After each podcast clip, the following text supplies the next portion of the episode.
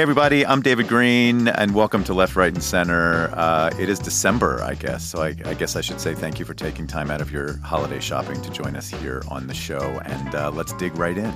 Under a deal reached by extensive U.S. diplomacy, including numerous calls I've made from the Oval Office to leaders across the region, fighting in Gaza will halt for four days.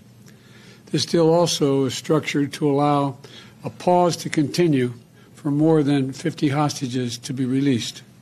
That's our goal. This morning, I've been engaged with my team as we began the first difficult days of implementing this deal. It's only a start, but so far it's gone well. All right, that, of course, President Joe Biden, he was outlining the terms for a temporary pause in military operations in Gaza. This initial four day pause between Israel and Hamas, negotiated with help from both the United States and the government of Qatar, was extended earlier this week and you know it could stretch out even further with the continued release of Israeli hostages by Hamas. So this deal, we should say, includes an agreement to add an additional day to this pause for every 10 hostages who are released by Hamas after the original 50 hostage threshold. So here's where we are. So far, 81 hostages have been handed over to Israeli officials, including Israeli and dual citizens, as well as Thai and Polish nationals, and one American, a four year old, whose parents were killed in the attack on October 7th. Last month, two other Americans, a mother and daughter, were released. Now, in return, Israeli forces have released 180 Palestinians who had been imprisoned. So let's talk about all of this and, and what's happening here. Uh, our team is with us. Mo Elleithee, executive director at Georgetown's Institute of Politics and Public Service, was communications director for the Democratic National Committee, also advised Hillary Clinton. And we have Sarah Isgur, senior editor at The Dispatch. She's a lawyer and was spokesperson at the Department of Justice under President Trump. And, uh, Thankful to have both of you here. We have talked about the situation in Gaza before, and certainly we're into a different phase now where the United States seems very engaged in in trying to negotiate this pause, keep getting hostages released. Um, and I, I want to kind of focus on the role of President Biden in the United States right now and and what thoughts you each have on on how Biden is doing and, and where this might go from here in terms of U.S. involvement. Uh, Sarah, let me let me start with you. So I want to just takes a slight issue with how you introduce this. Yeah. Um, you know, for instance, there was a lot of passive voice. So that four year old's parents, you know, were killed. Well, Hamas killed that four year old's parents in front of him. And at the same time, you know, the Israelis released those prisoners um, who had been tried and convicted for crimes like stabbing or attempting to kill Israeli police officers or civilians, um, et cetera. It's all true um, I just sort of I I don't want to what's the word um, sterilize the conversation. This is all awful, gory, horrible stuff, and we should have to grapple with that. Um, okay. I'm shocked that that uh, that it's it's important to pick apart exactly how we phrase these things in this story. Um, I know, I know. Yeah, no, but no, I, I, I want to get to your point about uh, President Biden yeah. because because I guess that's the thing. Like for so many of the conversations we have on this podcast, we want to bring nuance to those conversations. But in some conversations, I think the nuance can hide, can sterilize what's going on. President Biden is a really interesting example of this because he's stuck, man. He is stuck politically when this large minority of his party is firmly against having the US involved uh, in this conflict, or to the extent it is involved, having it involved in a pro Israeli way. And yet you have President Biden himself, who I think is on Israel's side in this, just, you know, personally, that's where he sort of comes down.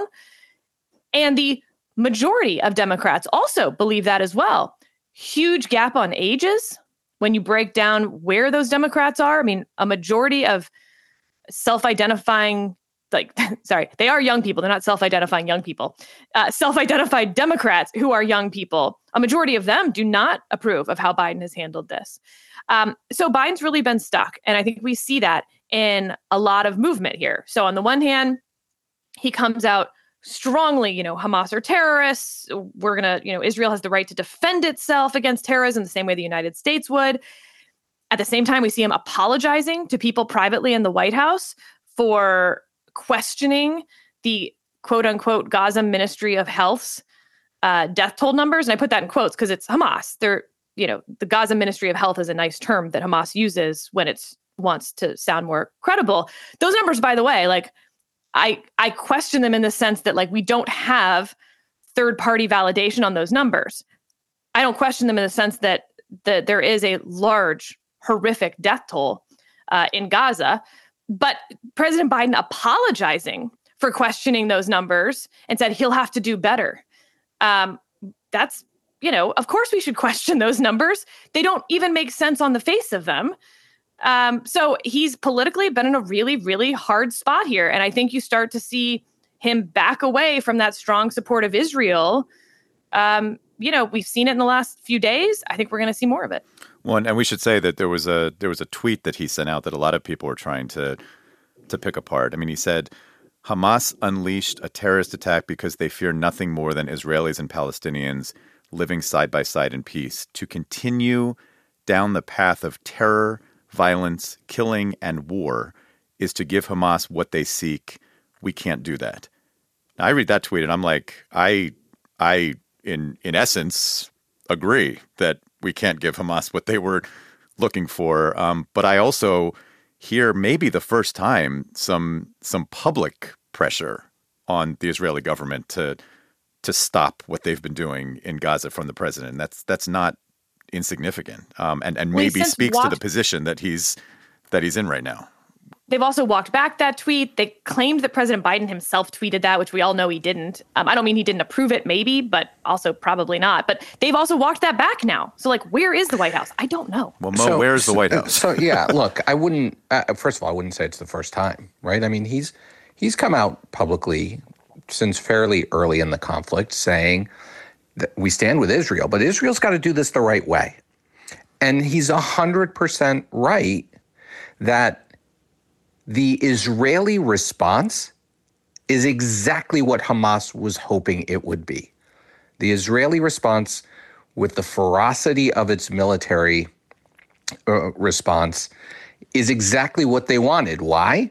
Because it, you know, in the days following October 7th, the world stood fully solidly with Israel. And since then, you've seen a much more mixed reaction. Since October 7th, since Israel began its offensive into Gaza, you've seen world reaction much more mixed because of that ferocity. That's exactly what Hamas wants. They want to muddy this. They don't want, they want to create an environment where any hope of a two state solution disappears where the world's uh, support of Israel is less than solid. And so the president, yeah, Sarah's right, the president's in a tough spot because I think the president understands what so many voices in this debate refuse to acknowledge that there is no black and white other than one fact Hamas is an evil terrorist organization that needs to be rooted out. But the rest of it is not black and white. The rest of it is in the gray. The rest of it is nuanced.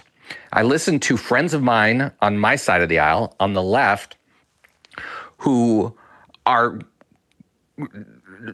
want an immediate ceasefire, an immediate lasting ceasefire with no conditions, with no question. That's not realistic. I listen to friends of mine on the right who you know, the Fox News crowd who are out there saying there should be no ceasefire because that's only going to give Hamas the opportunity to redouble. There should be no pause. It's only going to give Hamas the opportunity to regroup. And that's not realistic either if we actually want to get more of these hostages out. And so the president is getting it from both sides. And, and, and I get that because people refuse to understand the nuance and the complexities of what's happening. What has the president done? The president has put successful pressure on Israel to pause the fighting, which they did not want to do. And I understand why they didn't want to do it. in order to get hostages out. Had it not been for American leadership, I'm not sure this deal would have ever happened. And I'm not sure that four year old little girl, who Sarah's right, watched her parents get brutally killed by Hamas. I'm not sure she'd be home now or ever. And so the president is actually pursuing a, a, an approach and a policy that's based on realism and that's getting results and it's making everybody mad because everybody wants to live in the cable news ecosystem of black and white and no nuance. Well, and that and and I have to say, Mo, I you know that uh, you both know that I have been very happy to to personally criticize President Biden in, in lots of different ways. But but as I as I think about you, Sarah, saying that he's stuck, as I think about you, Mo, saying that he he sees the nuance and the reality that this is not black and white in ways that a lot of people don't want to see or aren't able to see in this in this moment in our in our in our life um, in our political existence. You know, I just think about other things that Biden has handled. I don't think there was a clear right or wrong in the Afghanistan withdrawal. You could spend hours talking about how that was the wrong policy and it was mismanaged, but he did something that was really hard that had almost everyone pissed off at him. I think you could look at immigration policy. I think you can look look at his policy on transgender athletes, which made no one happy. Everyone mad at him on both sides. And now we're looking at this. And personally, I wish that he had come out much more forcefully in condemning a lot of the carnage that we've seen because of Israel's actions in Gaza. That said, he's doing something that is not going to make that many people on either side really happy. And I just wonder if this is becoming the hallmark of this presidency existing in a place that appreciates nuance, trying to find the right policy, and doing the best that they can in a way that will never get a lot of credit, in a way that could cost him a presidential election and make him a one term president. And that maybe down the road, history is going to judge him and a lot of these nuanced decisions in a more positive way than any of us can really see right now. Um, and and that will that if he loses this election because of it or not, like that's going to make him sleep better, even if a lot of the American people don't really see the accomplishments. Okay, so a couple things on this. One, I, I think, sorry, semantics police again. I want to distinguish the word nuance from trade offs. There are trade offs in a lot of decisions. I think that's a little different than what I mean, at least by nuance, but we'll get to that in a second. Um, but that mean, I mean, they can mean they can all be part and parcel, right? I mean, to to to Maybe. find nuance, you have to make trade offs because you're not doing, you're trading off things that would make people who are more extreme happy. I guess to me, nuance is about saying there's not right or wrong or good or evil. Nuance is finding nuance in like something's rightness or evilness or something. Trade offs are, for instance, you talked about negotiating for hostages. There is a trade off there. You're right. It is awesome that the hostages are home and we can all rejoice for that. But do not be confused about the trade off that we have made. We have now incentivized hostage taking, not just by Hamas. We have incentivized hostage taking by Iran, by every terrorist supporting organization in the world who now knows the price that we will pay, we being America and Israel, for hostages. So yeah, that's the trade-off, and that's there different is a than nuance. Nuance. There is a nuance here. No, there's not. I'm not there no, is a no, nuance here. No, no, I'm no. not hold disagreeing. on. There's a nuance. I'm just using the. I want to be clear on the term. Right, I'm just like I, I. I don't think we should spend a whole lot more time debating nuance versus trade-off, but I do think like the president where he's stuck is he's looking at a situation where there are very legitimate reasons to be concerned about how Israel has been litigating this offensive militarily and the impact it's having on the innocent civilian population of Gaza, a population that this military reaction, some I think could legitimately argue, is radicalizing and creating more terrorists than there were before this, right? That's that's a trade-off. So the, the radicalizing more more civilians, by the way, is a trade off. The nuancing the civilians, I know we're like in the semantics weeds here, but like there's at least one child who has said that those civilians were some of the people who attacked him and beat him when he was a hostage. So, anyway, but I want to get to a second point, David, which is on how history will think about generally a president who tries to find that nuance and tries to balance those trade offs. I don't think that history actually is very kind to those leaders. Look, I think we're. I th- I, am not sure we should be devoting a whole lot of energy and time to figuring out what Joe Biden's historic legacy is going to be.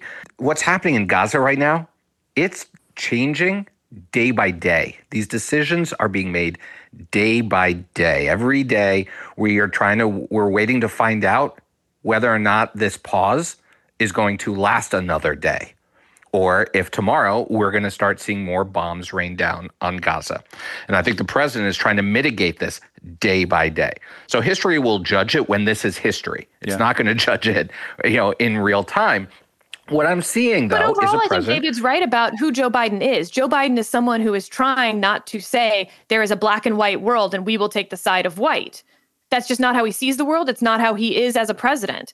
And I think there's a real conversation to be had of like, is that actually good leadership? All right, I'm going to have to stop us there for just a couple minutes. We have to take a break, but uh, I don't want to, to lose this conversation. We'll, we'll come back and pick it up as soon as we come back. Uh, you are listening to Left, Right, and Center. You're hearing civilized yet provocative opinions from across the political spectrum. Now we need to know what you think. Tweet us at LRCKCRW.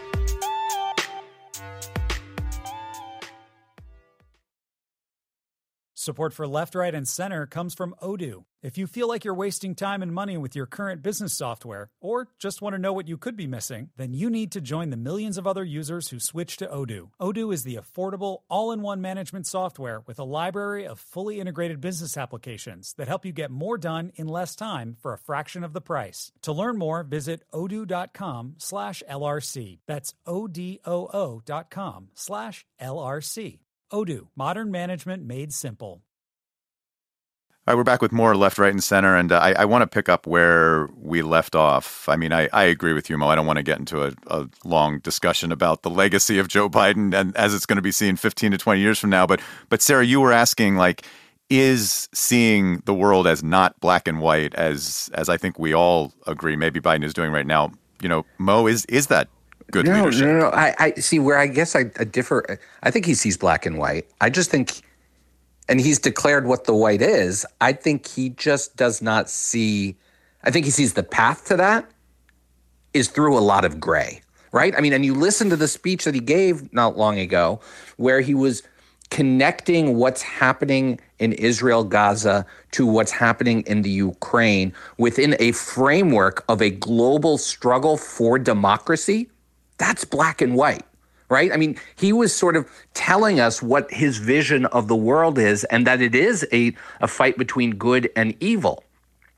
But that doesn't mean it's clear, there's a clear path to get there. And the decisions that get us there are through a lot of gray territory. And that's what we see him doing day by day. And the problem is the loudest voices in our politics today want us to all for, if we can even agree on what the white is, right, in a black and white world, they want the path to be just entirely through the white. They refuse to understand the gray. They refuse to understand or accept the complexities.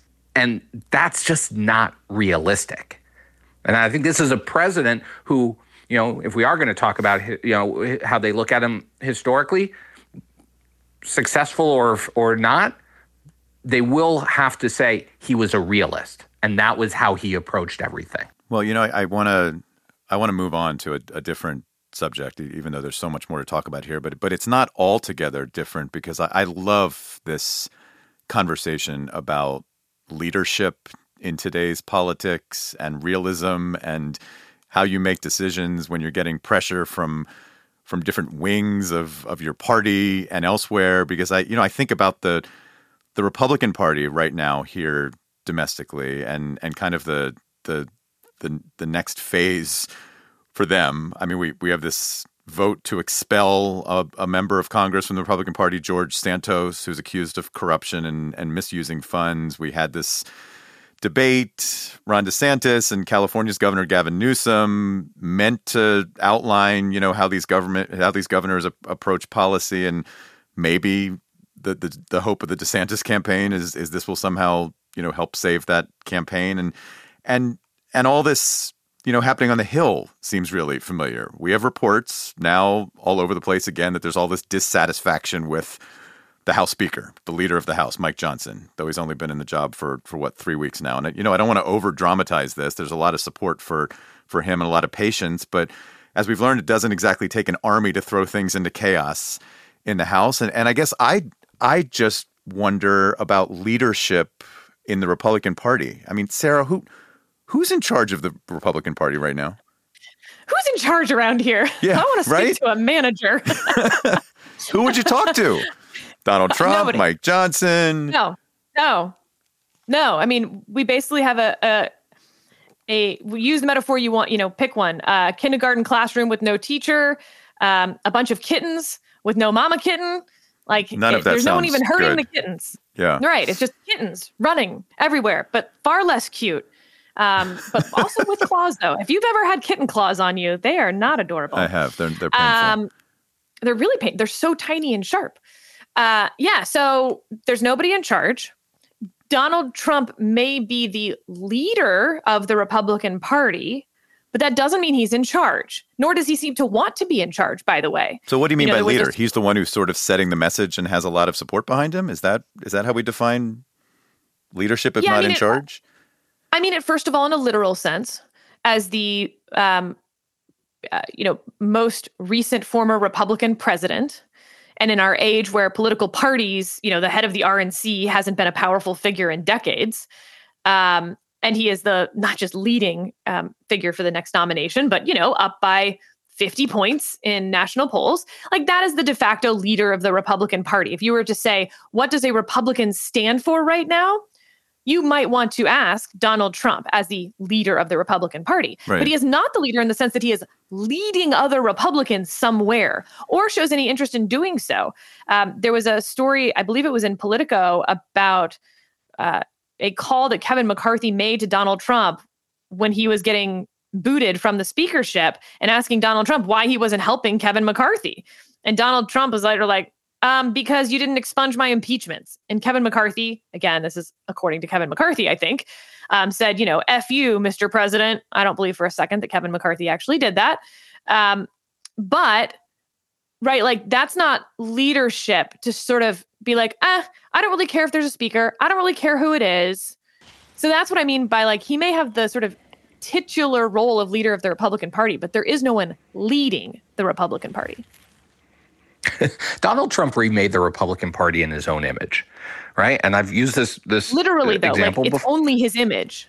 Right? And, and and i've used this example before but donald trump keeps he reminds me of the character pigpen from peanuts right? Walking around with a swirling cloud of chaos around him all the time right? That or swirling cloud of whatever around him and that swirling cloud around donald trump is chaos. That is the modern republican party in a nutshell. It is a swirling cloud of chaos. And donald trump does lead it when he feels like it, right? When he sees a, a, shiny toy that he wants to play with, he will. And then when he's bored with it, he will drop it. And that's where he leaves the party at any given moment. And so, you know, uh, the problem is, you know, a lot of people always ask, you know, do we get the government that we deserve? And I don't know that we get the government we deserve, but we get the government that we allow, most certainly. And this is what we are allowing and what Republican voters are allowing right now. And if Donald Trump wins the presidency, God forbid, that is what we as the American people will have allowed. Until people step up and demand more from their leaders, they're going to allow this chaos to take place.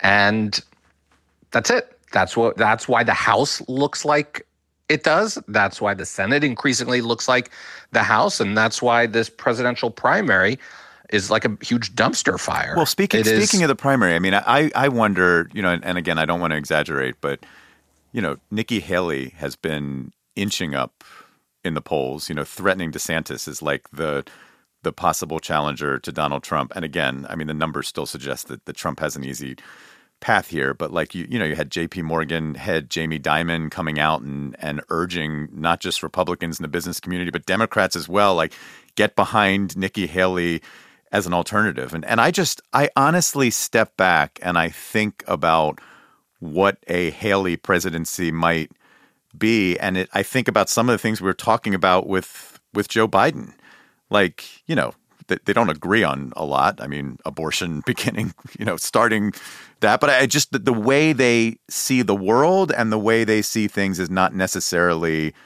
black and white. And the way she would be president compared to someone like Donald Trump and the the the pitfalls that she would experience. I mean, she's probably never going to be there because of the current political landscape. But I'm just imagining here, like that's the those are the distinctions in leadership that we see today, and and those are the the types of leaders like Donald Trump versus Nikki Haley that are important to sort of understand in this political moment, and and the decisions that voters are facing.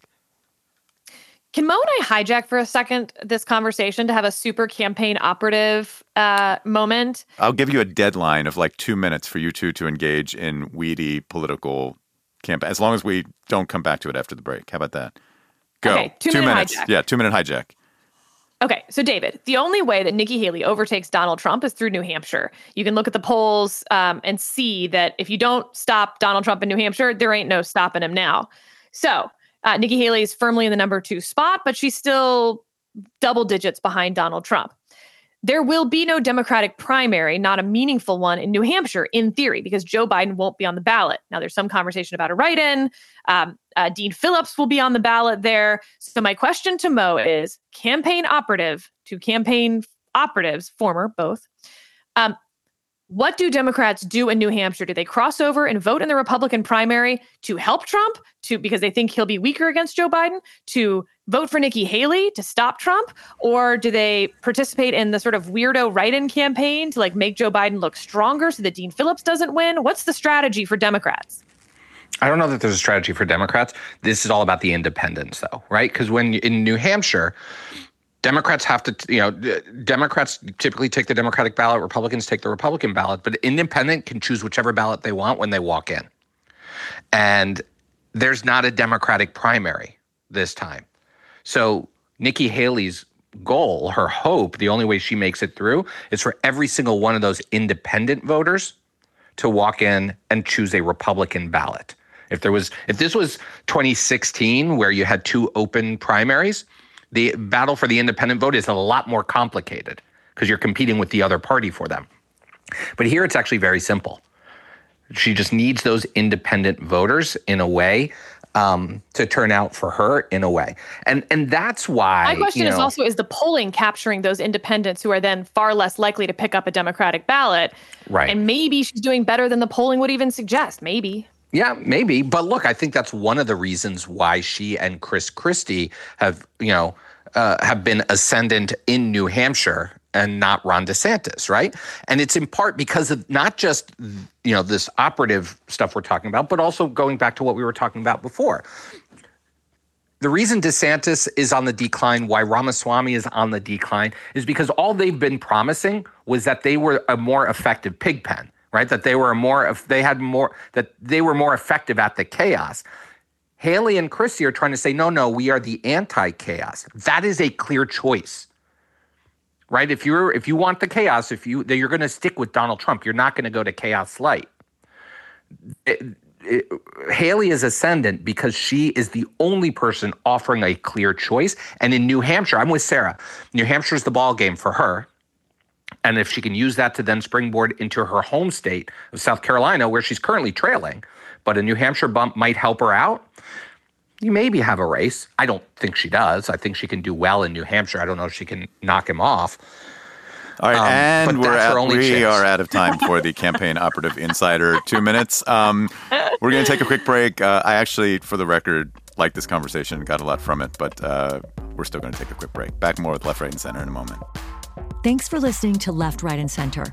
Is there someone in your life who could benefit from hearing a civilized discussion from all sides? share the show with them. You can stream all episodes at kcrw.com slash LRC, straight from the KCRW app or wherever you listen to podcasts.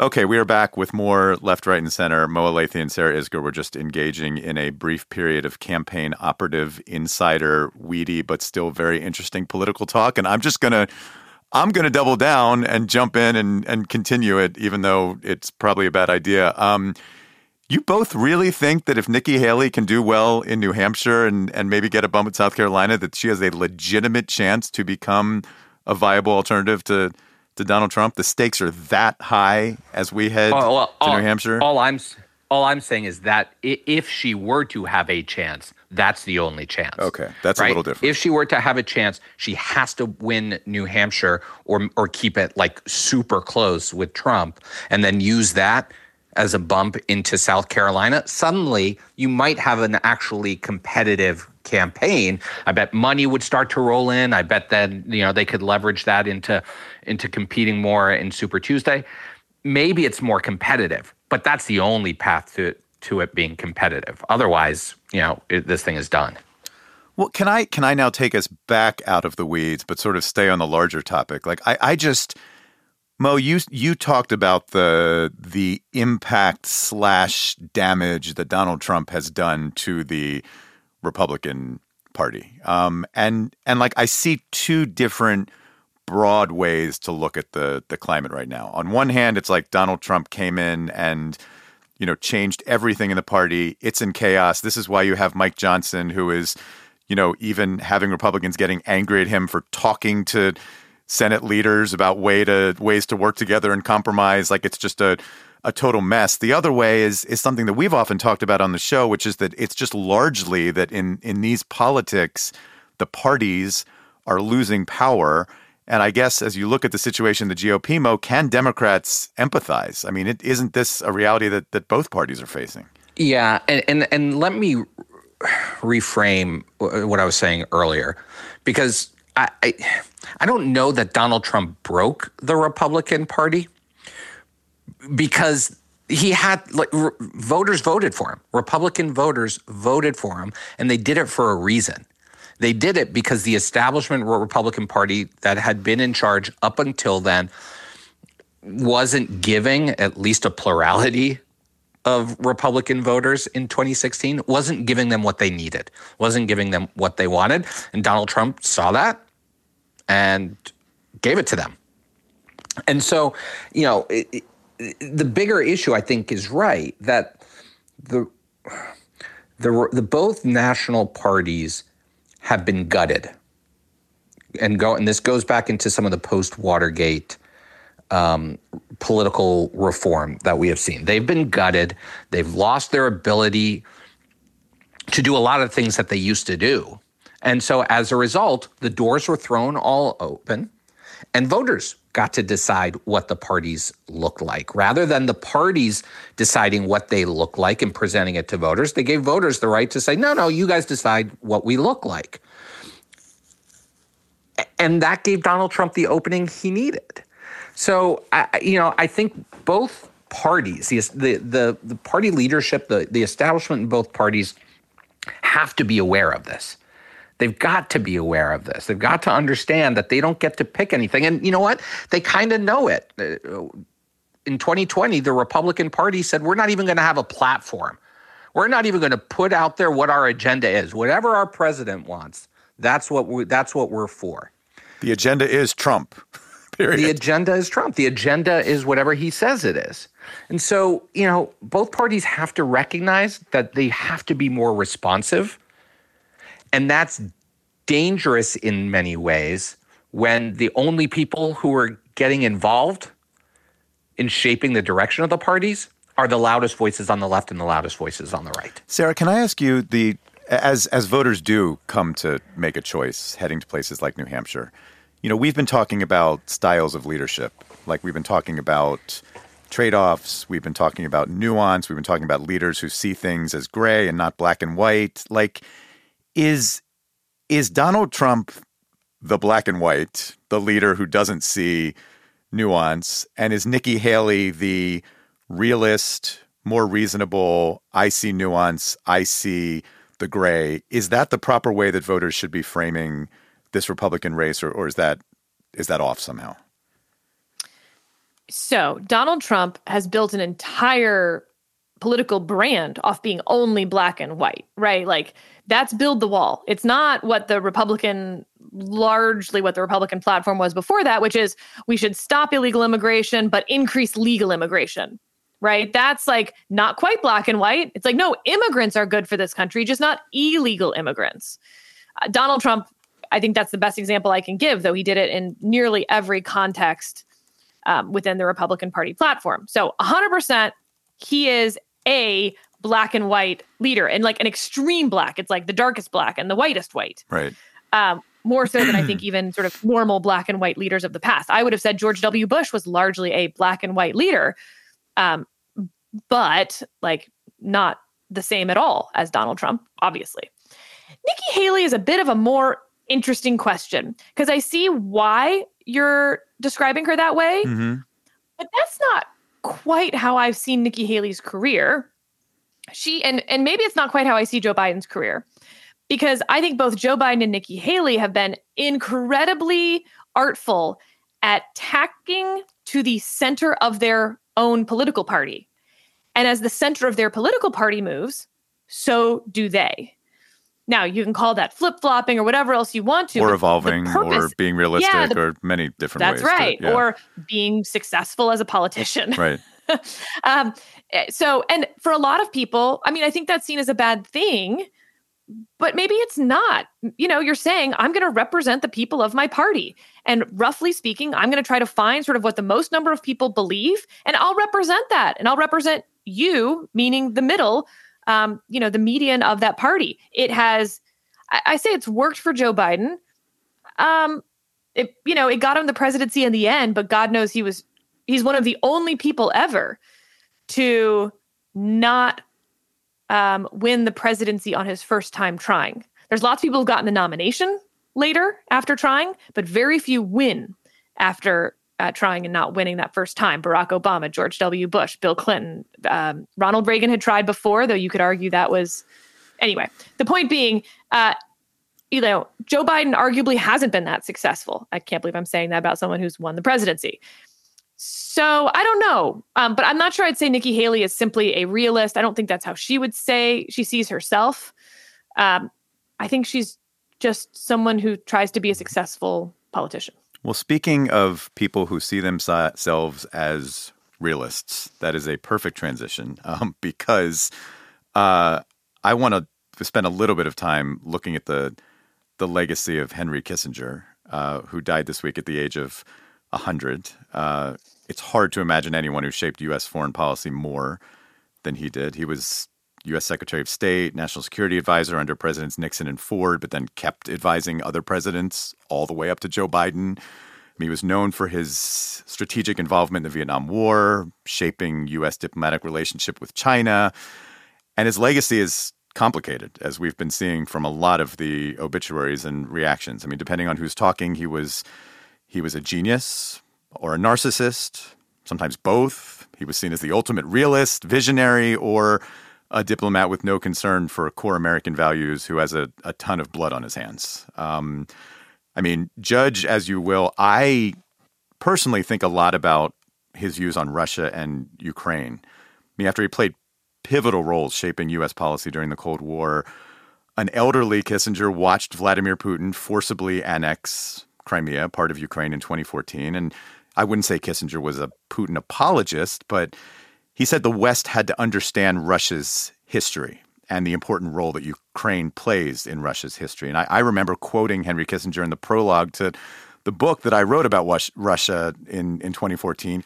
He had written in the Washington Post that Ukraine cannot be seen as a showdown between East and West. It has to always remain a bridge between East and West. And he wrote that Putin is a serious strategist on the premises of Russian history but understanding U.S. values and psychology are not his strong suits, nor has understanding Russian history and psychology been a strong point of U.S. policymakers. So he always felt, for one thing, that Ukraine should never be part of NATO, which is, of course, such an important question. But then I was shocked this year when Henry Kissinger seemed to admit that he was wrong.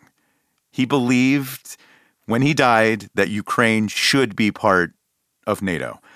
And now, when he explained that position, he was so very Kissinger. I mean, he said it's not about Ukraine being part of one side or the other. It's more nuanced. It's more realist. But you know, as as a Russia observer, um, this was really meaningful to me, but also incredibly worrisome because it it suggests that any notion of finding workable relationships with evil leaders like Putin totally off the table. If you have someone like Henry Kissinger, you know, in his dying days saying that that let's bring Ukraine into NATO, which is something that that I I don't think I, in the in the short term Putin will not accept that, and it just takes any sort of hope for some sort of peace anytime soon off the table. But the the fight for something bigger, you know, might be worth it. Um, that's my Kissinger moment. Who wants to Who wants to talk Kissinger next? Well, David, if I could um, just this has been going around the internet, but it is in fact true. The New York Times style section was interviewing people at like a schmancy New York restaurant that they were running into. Uh, you know, uh, Martha Stewart was among the people, and they ran into Henry Kissinger. And here's the interview May I ask you where your suit is from? My what? Where did you get your suit? I have no idea. How was lunch? I think we've done enough. okay, thank you so much. yeah, sounds right. Uh, yeah, you sort of have to remember these guys are people too. Um, you know, I think that Kissinger talk about legacies. Uh, he will be seen as, you know, one of the preeminent forces behind a po- post World War II America. Um, you know, from sort of the World War II era through the end of the Cold War. I understand he was still very much a part of America's zeitgeist in that post Cold War era, but with less day to day hands on the you know joystick. Um, but in this moment where we're talking about Israel and Gaza and uh, authoritarians and all of it, I just think it's helpful to remember Henry Kissinger fled Nazi Germany, right? That's where he was born. That's why he has that funny accent. Um, he was racially profiled by the Nazi regime, beaten by Hitler youth gangs, um, and his family fled in 1938. He was 15 years old. You know, sort of that perfect age where you're old enough to understand something, but not old enough to really understand why it's happening.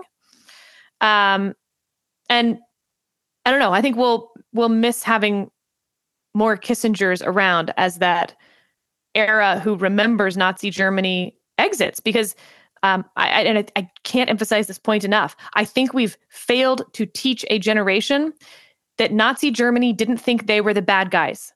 Nazi Germany thought they were the good guys. Lots of Americans didn't know if they were the bad guys. Charles Lindbergh, an American hero, didn't think they were the bad guys. You have to make these moral decisions for yourself because the bad guys aren't going to be actually wearing black hats. Um, and we're not actually wearing white hats. And I think instead, people you know, again, think there's nuance everywhere.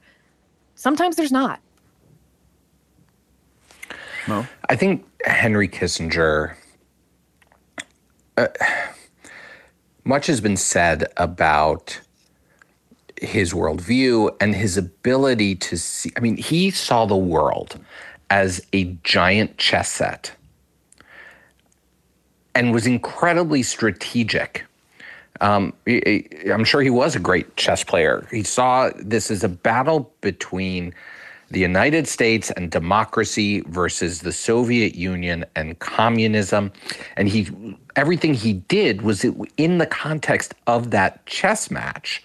The way he got to detente with the Soviets, the way he opened up, got Nixon to open up China as a move to isolate these two great communist powers from one another in a way that actually lasted for decades. It's only now we're beginning to see those two countries cozy up to one another again in a in a very real way. Um, and a lot of that can be seen can be traced back to Nixon and the way he played this chess game. The problem I think a lot of people have with Henry Kissinger, I know one of the reasons I have with Henry Kissinger was he was willing to sacrifice every single pawn in a in order to win the chess match. And that's when you look at things like Cambodia and the carpet bombing of a seemingly neutral Cambodia that led to the rise of the Khmer Rouge It's uh, what he saw in Pakistan and, and, and what we saw in Pakistan and Bangladesh.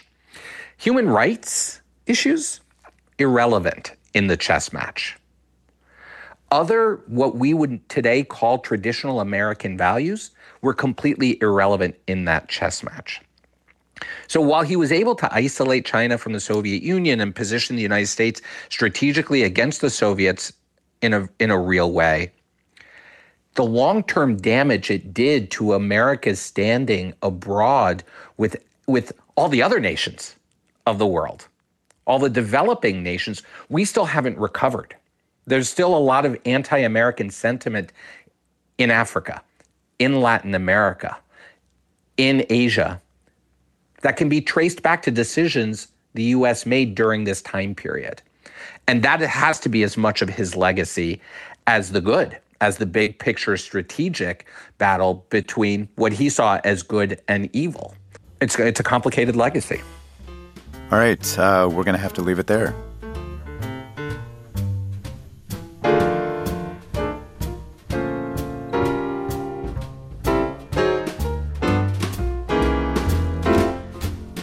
It is time for our left, right, and center rants and raves. Before we finish up, uh, Sarah? Okay, I have a really unpopular rant. I mean, this is going to be my least popular take, maybe in the history of this show. Jesus. Okay. Thanks for the warning. I don't like Thanksgiving leftovers. I love Thanksgiving. It's my favorite holiday by far. Number two is Fourth of July, but there's a big gap between those two for me. Uh, Thanksgiving is it for me. I love the the peopleness of it, which again I can only do once a year, but still I love it on that day. Um, and I love the meal, which some people don't like. Those people should be shipped out of the country probably. So the meal itself is wonderful, but having to eat the leftovers for days on end feels a little like punishment. I don't disagree with that in you know the the fundamentally, but I just wonder if you're making the wrong leftovers. Like someone could give you some better advice on making this is why good. you have to be more like me. Halloween needs to be your favorite oh, holiday because oh, you can God, eat you those Halloween. leftovers for weeks.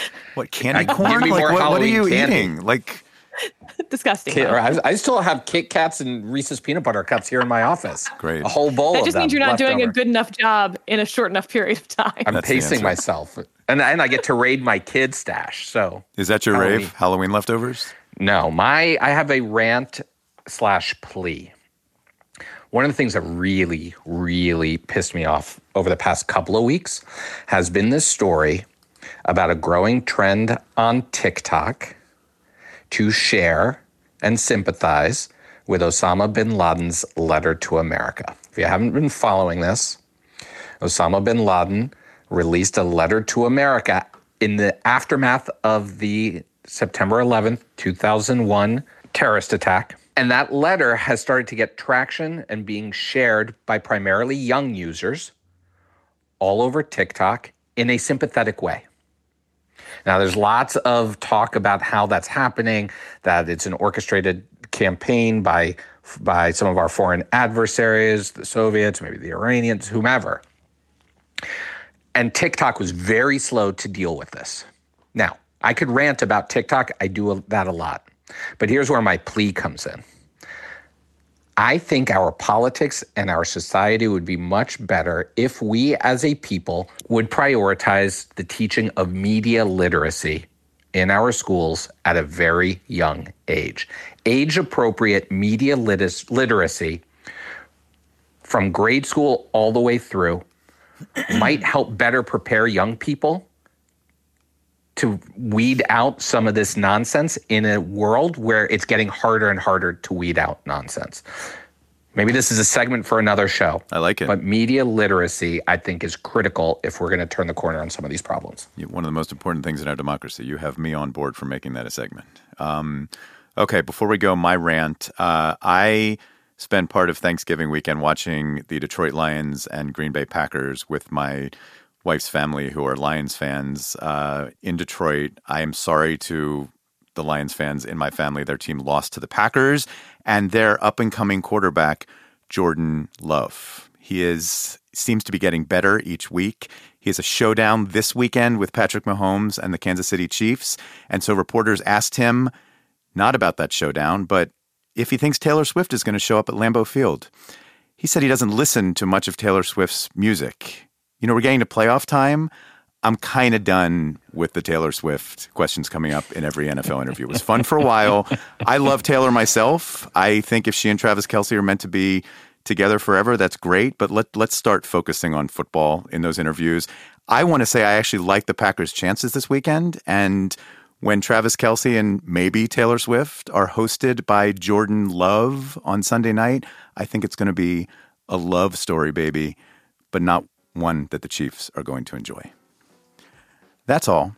I want to thank Sarah Isgur and Mo Elleithee. And uh, I want to tell you that Left, Right, and Center is produced by the fabulous Marquet Green. Our executive producer is Arnie Seipel. The show is recorded and mixed by Nick Lamponi. Todd M. Simon composed our theme music. Left, Right, and Center is a co production of KCRW and Fearless Media, and we are distributed by PRX. I am David Greene. Thanks for being here, and come back next week. We'll have more Left, Right, and Center.